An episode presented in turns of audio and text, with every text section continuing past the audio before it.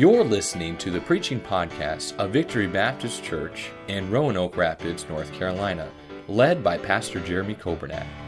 It is our desire that you will be helped by this Bible message.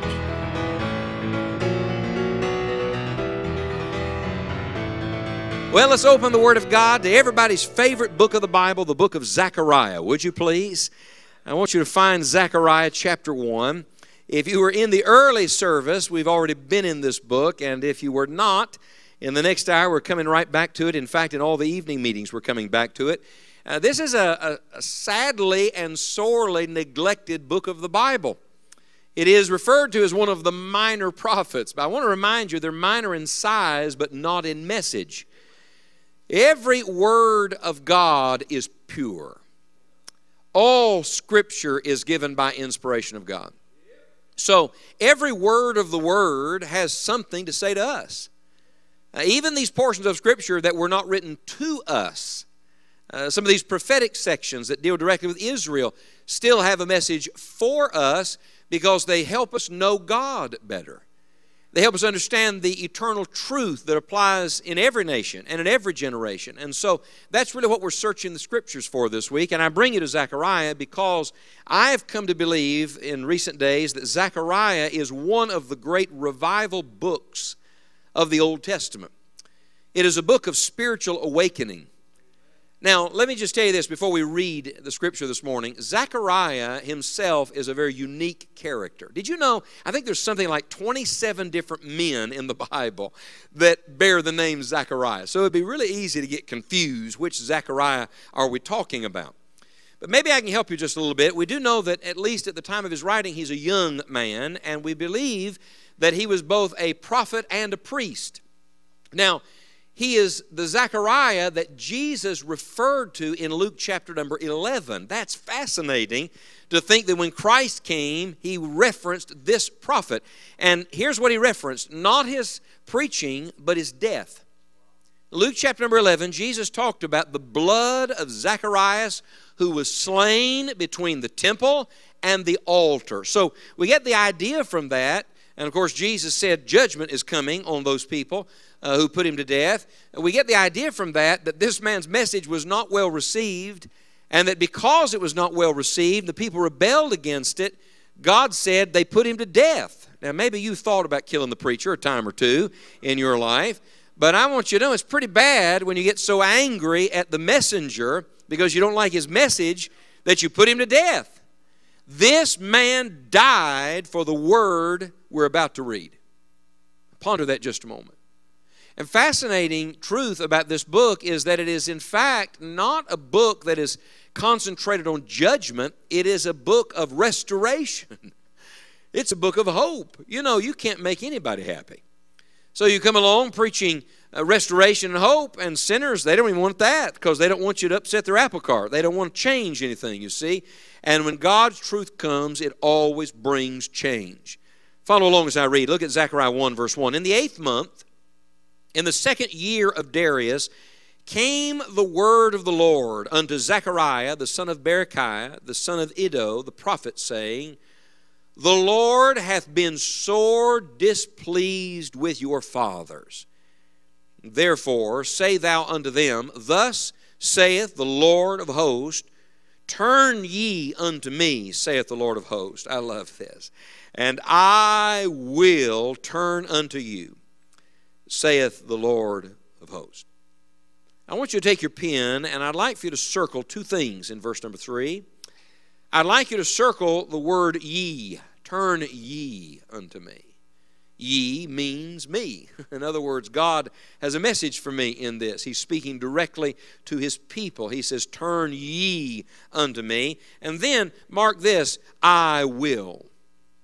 I love the I wills of the Bible. And do you see the divine order here? You can always be sure God's going to do what He wants to do and what He is supposed to do. The question is never with God, the question is always with us.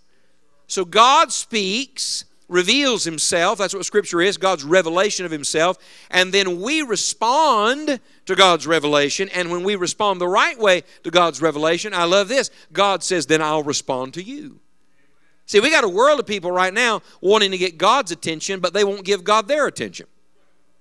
Everybody wants to claim the promise without applying the principle. So I'm sorry, you, you don't get heaven's ear and all that God has for you and all the joy and hope and restoration if you are not ready to let God do in your life what God wants to do. I want you to write this down in the margin of your Bible next to verse number three because this is just a little Bible study, a, a, foundation for our study in Zechariah this week. But I want you to write this expression down getting ready for God. May I tell you, the whole world is actually getting ready to see God. The whole world's getting ready to meet God. Every Christian getting ready to go be with God. But I'm not talking about that. I'm talking about the fact that God wants to come among His people. God wants to speak to us, show us Himself, do great and mighty things that we know not. But the key to that is we have to get ready for God. See, look, revival is not hard. I grew up listening to people talk about revival like revival was some very difficult thing.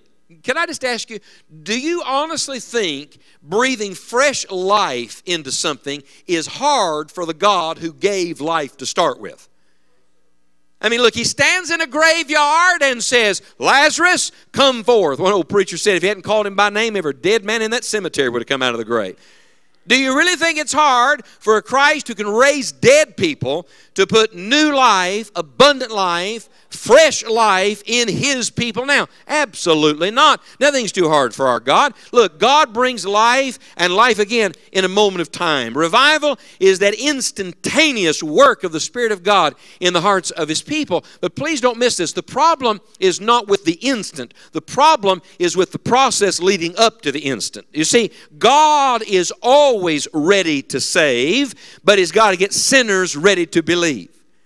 God is always ready to reclaim the prodigal, but He's got to get the prodigal to come to the end of himself. God is always ready to bless His people and to build His church, but He's got to get the church ready to respond to Him in obedience. And so, the great emphasis of all of Scripture, but especially of Zechariah, from the very beginning words of the prophecy is this that we must get ready for God. Now, we're in a prophetic book. I understand that. But some people get so enamored with the prophecy, they miss the practical. So they start looking to future events, and everybody wants to talk about the future events right now. But what about here and now, right where we are? What's, what's God's personal message to us in this prophetic book of the Bible? The personal message is this Ye, ye must turn to the Lord, seek the Lord, and when you do that, you can be sure of this He will turn to you. It's another way of saying what James wrote in the New Testament draw nigh to God, and He will draw nigh to you. Aren't you glad God always keeps His promises? Look, the God of the Bible is a God of truth. It's impossible for God to lie. So everything God foretells, He always fulfills. You want to know the near presence of God? You can know the near presence of God if you will get ready for Him. You see, I, I think sometimes we're even inviting the Lord, Lord, come make yourself at home with us. But we got a house so dirty and filthy and so much clutter around. Look, we got to get ourselves and all of our junk out of God's way so God can do what He delights to do. So the question is, how? I think that's a legitimate question and a good starting point for us. How do we get ready to hear from God this week? How do we get ready to know what God has for us? How do we get ready for God to accomplish His work in our hearts and homes? Well, let me give you three principles, and I want you to write them down this morning, would you? Somebody told me years ago that a short pencil is better than a long memory. So take out a pencil or pen, and I want you to write them down so that you can meditate on them so you can use it as a spiritual checklist this week because everything else I'm going to show you from the Word of God is meaningless if these three principles are not true. How did Zechariah try to get these people ready for God? By the way, may I just time out a second, parenthesis. May I give you the context of the text? These people had been rebuilding the temple. Remember, they'd been in captivity? They'd been brought back from captivity, and God said, You got to get my house in order. The manifest presence of God among his people was the temple in the Old Testament. So God said, Before you start building your houses and remodeling your shacks, then I want you to rebuild my temple and, and reinstate the worship. And so they started. And they've been working on this temple for about 12 years. Think about that just a minute. For about 12 years, and they're only about halfway done.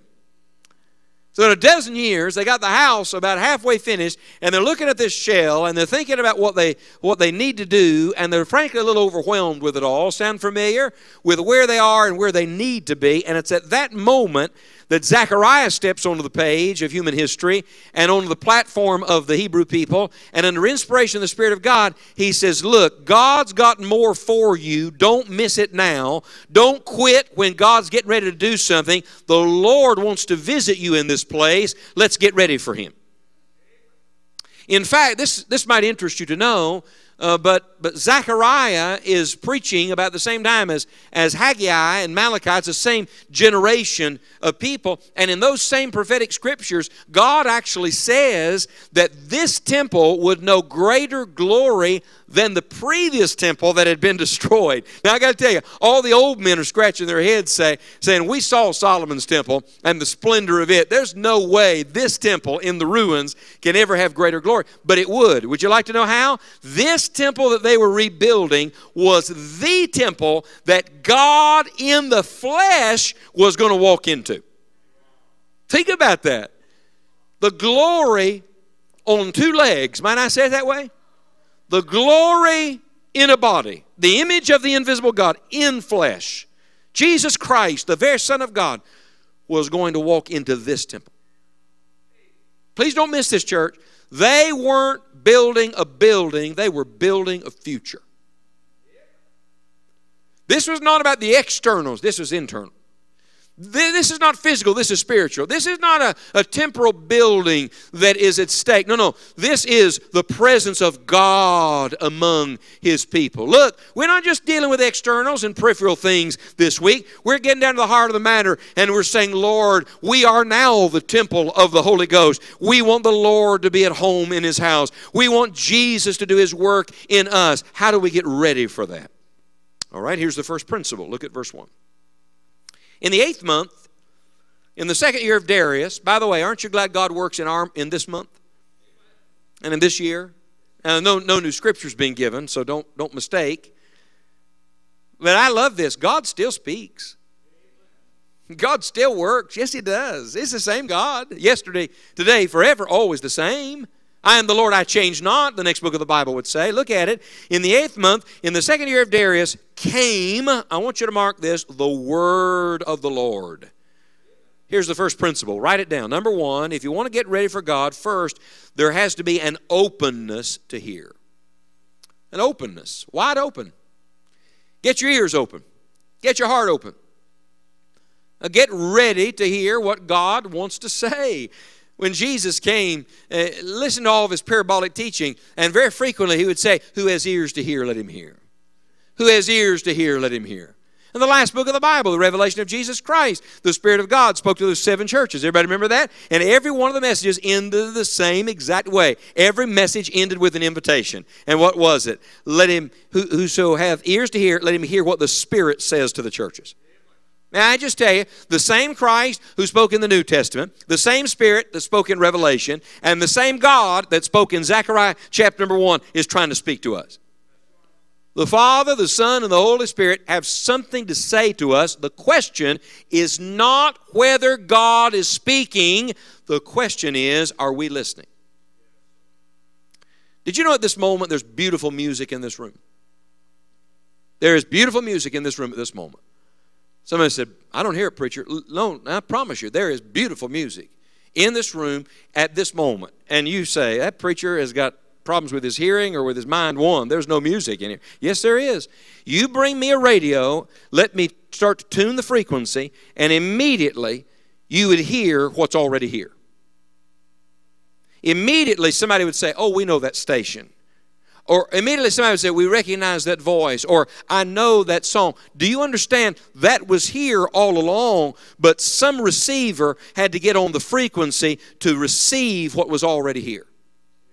I want you to know that the God of the universe, who upholds all things by the word of his power, is at this moment speaking. The question is, are we open and ready to hear? By the way, the messenger is incidental, the preacher is secondary. I, one of my fears, Pastor, in special meetings is sometimes people get this idea that a preacher will come and the preacher will have some new thing to say and the preacher will somehow bring something. I just want you to know I'm just a messenger boy. That's all I am. I'm not even really the preacher this week. I work for the preacher. You understand that? Like I, am just I'm just permitted and honored to do so, but permitted to get to speak this week. But I have nothing to say. God has much to say to all of us. Look, you don't need to hear my voice. We all need to hear God's word. So look beyond Zechariah and see Jehovah God. Don't just listen to the tone of the preacher's voice. Don't get distracted by, by some material thing and miss what it is God is trying to do. We must be open enough to hear. Let me just show you something. Hold your place here. Would you hold your place? Go back in your Bible to the book of Ecclesiastes for just a moment. You know Ecclesiastes. Solomon wrote three books. He wrote Song of Solomon when he was young and in love. Anybody young and in love? Would you raise your hand? Two of you. That's good. Wonderful. I may change the theme of this meeting, you know. He wrote Proverbs when he was middle aged, at the height of his power, wisdom for life. He wrote Ecclesiastes as an old man.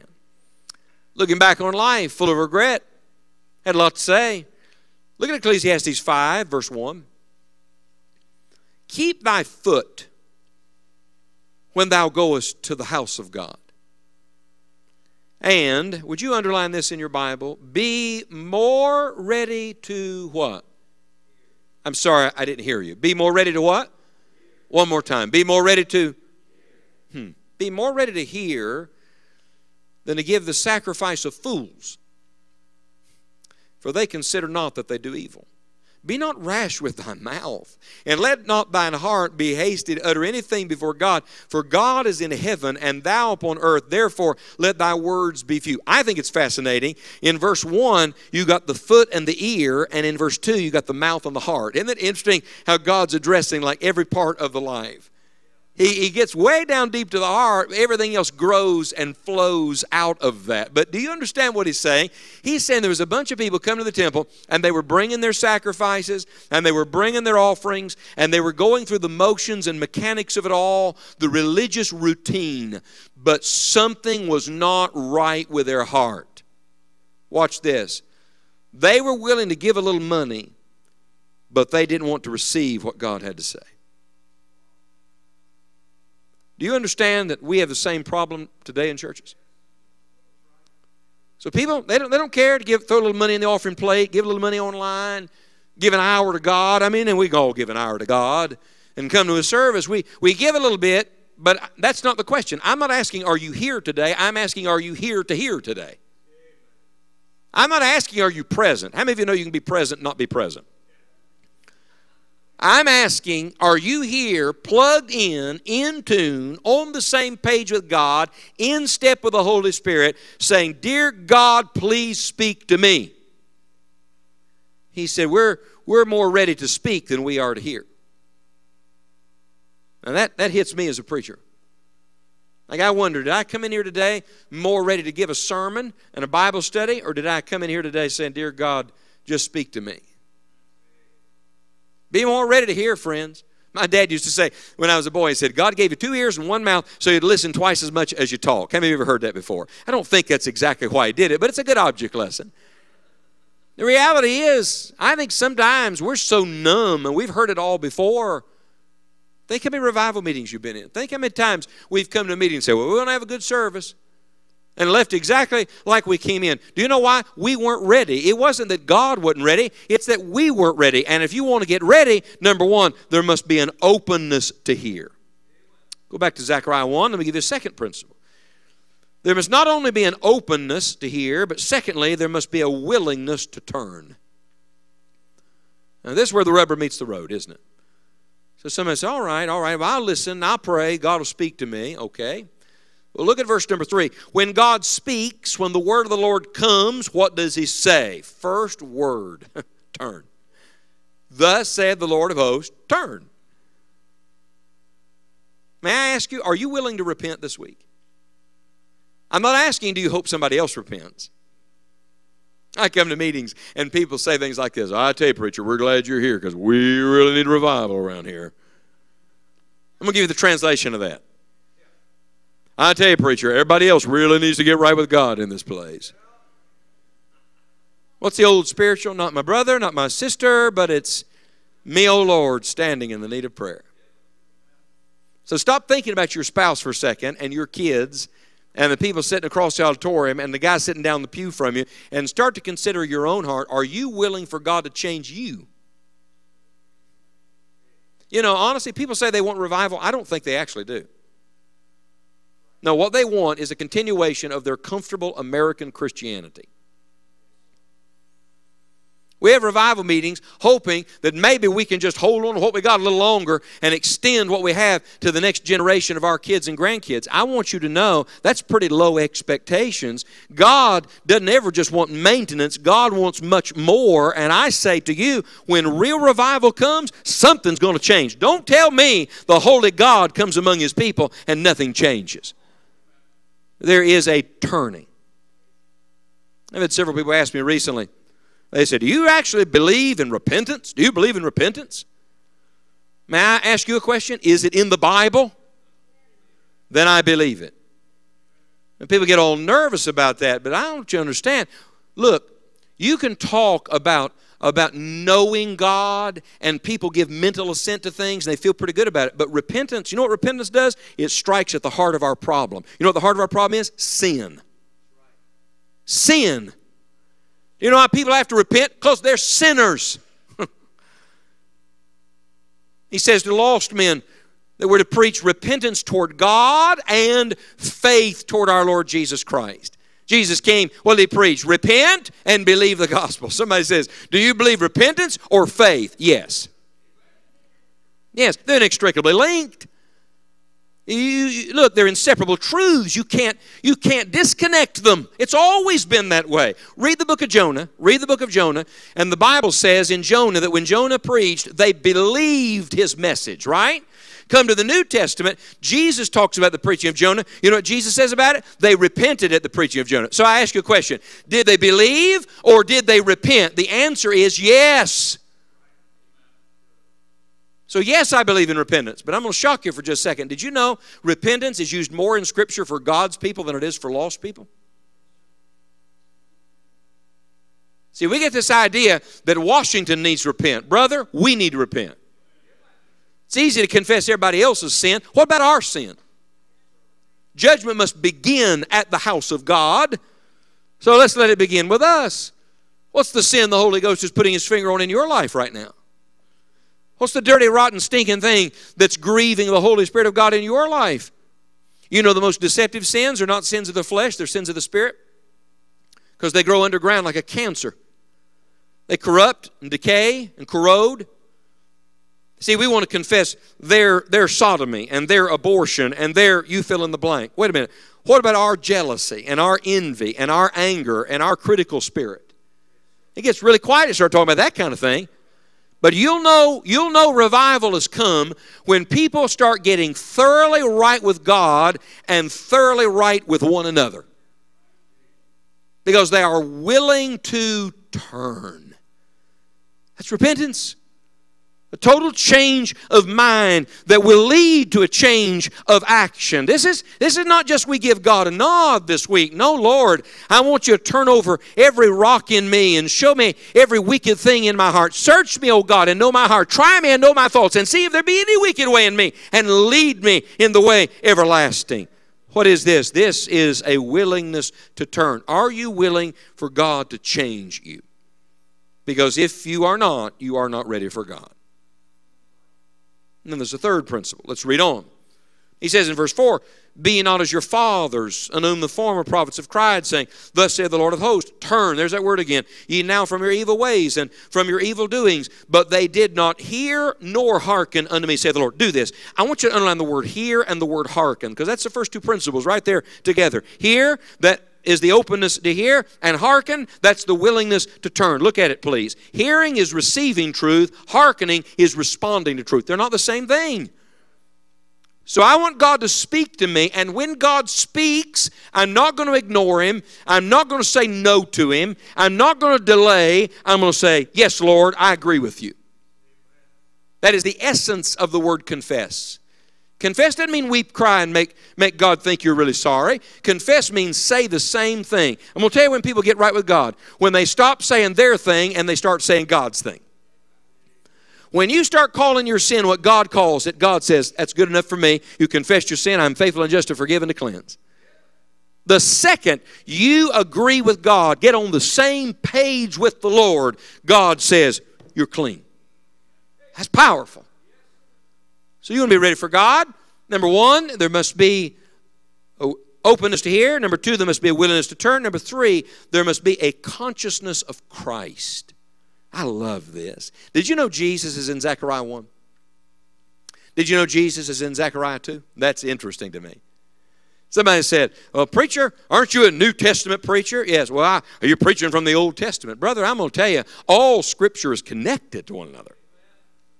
The eternal Son didn't start in Bethlehem any more than the eternal Spirit started on the day of Pentecost. And as I've meditated in Zechariah, I see Jesus. I think you can see Christ on every page of Scripture. But let me show you Jesus in Zechariah 1 and 2. Look in verse number 8. I saw by night, by the way, isn't it interesting? The Lord shows us so many things in the dark hours. I saw by night, and behold, look, don't miss this. A man riding upon a red horse Please mark this. And he stood among the myrtle trees that were in the bottom. And behind him were their red horses, speckled and white. Then said I, Oh, my Lord, what are these? And the angel that talked with me said unto me, I will show thee what these be. And the man that stood among the myrtle trees answered and said, These are they whom the Lord has sent to walk to and fro through the earth. And they answered, The angel of the Lord that stood among the myrtle trees and said, We have walked to and fro through the earth, and behold, all the earth sitteth still and is at rest. Remember, the eyes of the Lord in every place beholding the evil and the good. The eyes of the Lord run to and fro throughout the whole earth. He, he sees it all. It's the, that's the principle here. But I want you to mark something. I want you to underline in verse 8 the man standing among the myrtle trees. And in verse 10, the man standing among the myrtle trees. And in verse 11, the angel of the Lord that stood among the myrtle trees. It's my conviction, and most Bible teachers agree with this, that the man among the myrtle trees was not any man. This is the God man. In fact, this is significant. Look at the verses carefully. He distinguishes between the angel that had been talking to him and the man standing among the myrtle trees. Oh, I love this. This is not just another messenger. Three times the Holy Spirit uses this expression, the man among the myrtle trees, the man among the myrtle trees, the man among the myrtle trees. You see, our Lord Jesus Christ took on a body when he came to Bethlehem, but our Christ has always been. He is co equal, co existent, and co eternal with God the Father and God the Son. And all through the Old Testament, you have these Christophanies, these pre incarnate appearances of Christ. I could take the entire day today and just walk you from Genesis through Malachi and show you all the times that Jesus, before he ever came to Bethlehem, Bethlehem stepped into this world. Oh, I love this. Let me tell you who Christ is in Zechariah 1. He's the man among the myrtle trees. Why is that significant? Well, he reveals himself here among men. He's the Son of Man. Remember, he's, he's, the, he's the one who, who reveals God to us in the flesh, the humanity and humility of Christ. But watch where he's standing. He's standing among the lowly trees. The nation of Israel here is not some giant oak. It's not some strong cedar. It's not some beautiful palm. What, what is the nation of Israel likened to here? They are a bunch of myrtle trees. You know the myrtle tree is? It's, it's a lowly tree. It's a, it's a humble tree. It's a, it's a commonplace tree. Oh, I love this thought. Would you like to know where Jesus shows up? Jesus shows up among those who are humble before God. Not those who think they stand, not those who think they have some great thing to offer, but those that understand they are nothing, but they are needy of God. Christ comes among them. And I love this. The Old Testament prophet brings us to the eternal Christ. If you want God to show up, let Jesus be glorified. You know what the Holy Ghost wants to talk about? Jesus. Don't tell me you're having revival and nobody wants to talk about Christ. Because I want you to know revival doesn't just make you sing songs and feel better and get a tingle up your spine. Revival brings you to Jesus and brings Jesus to you. And immediately, as soon as they hear, as soon as they begin to turn, what do they see? They see Christ among them. See, when you get your ears open to God and your life in step with God, immediately you begin to see Christ at every turn. Come to chapter 2, look at verse 1. I lifted up my eyes again and looked, and behold, would you mark this? A man with a measuring line in his hand. So he's the man among the myrtle trees in chapter 1. In chapter 2, he's the man with the measuring rod in his hand. Do you see a progression of truth here? In chapter 1, he is present. Anybody else glad Jesus is present? Yes? But wait a minute. He's not just present, he's active. Guess what he's doing? He's stretching the measuring line.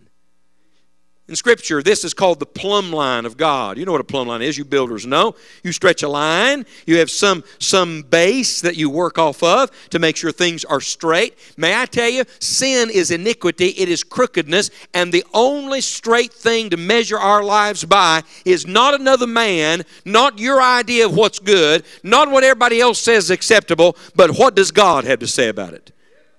And I love this. Jesus steps in with the line in his hand and starts measuring everything. By the way, I wonder how the Lord would measure us. I wonder right now how we measure up to what God has for us. That's thought provoking, isn't it? Forget me. Forget everybody else in the room a minute. Imagine there's nobody in this room but you and Jesus, and Jesus is stretching the line on your life. and the Lord, who is always present and very present, begins to actively work in us to show us not just where we are. Anybody else glad God doesn't just show you where you are? He loves you where you are. He meets you where you are, but he praise God. He doesn't leave you there. And he shows you where you are, and then he shows you where he wants to take you. I say to you, God's ready. I believe I can speak with confidence and certainty on this. I think I'm standing on good ground theologically this morning on the authority of the Word of God. I want to tell you, God is sitting on ready today ready to speak, ready to work, ready to transform, ready to bless. God is a ready God. The question is, are we ready for Him? Thank you for listening to the preaching podcast of Victory Baptist Church in Roanoke Rapids, North Carolina, led by Pastor Jeremy Coburnett. For more information about our ministry, please visit our website at vbcrr.org.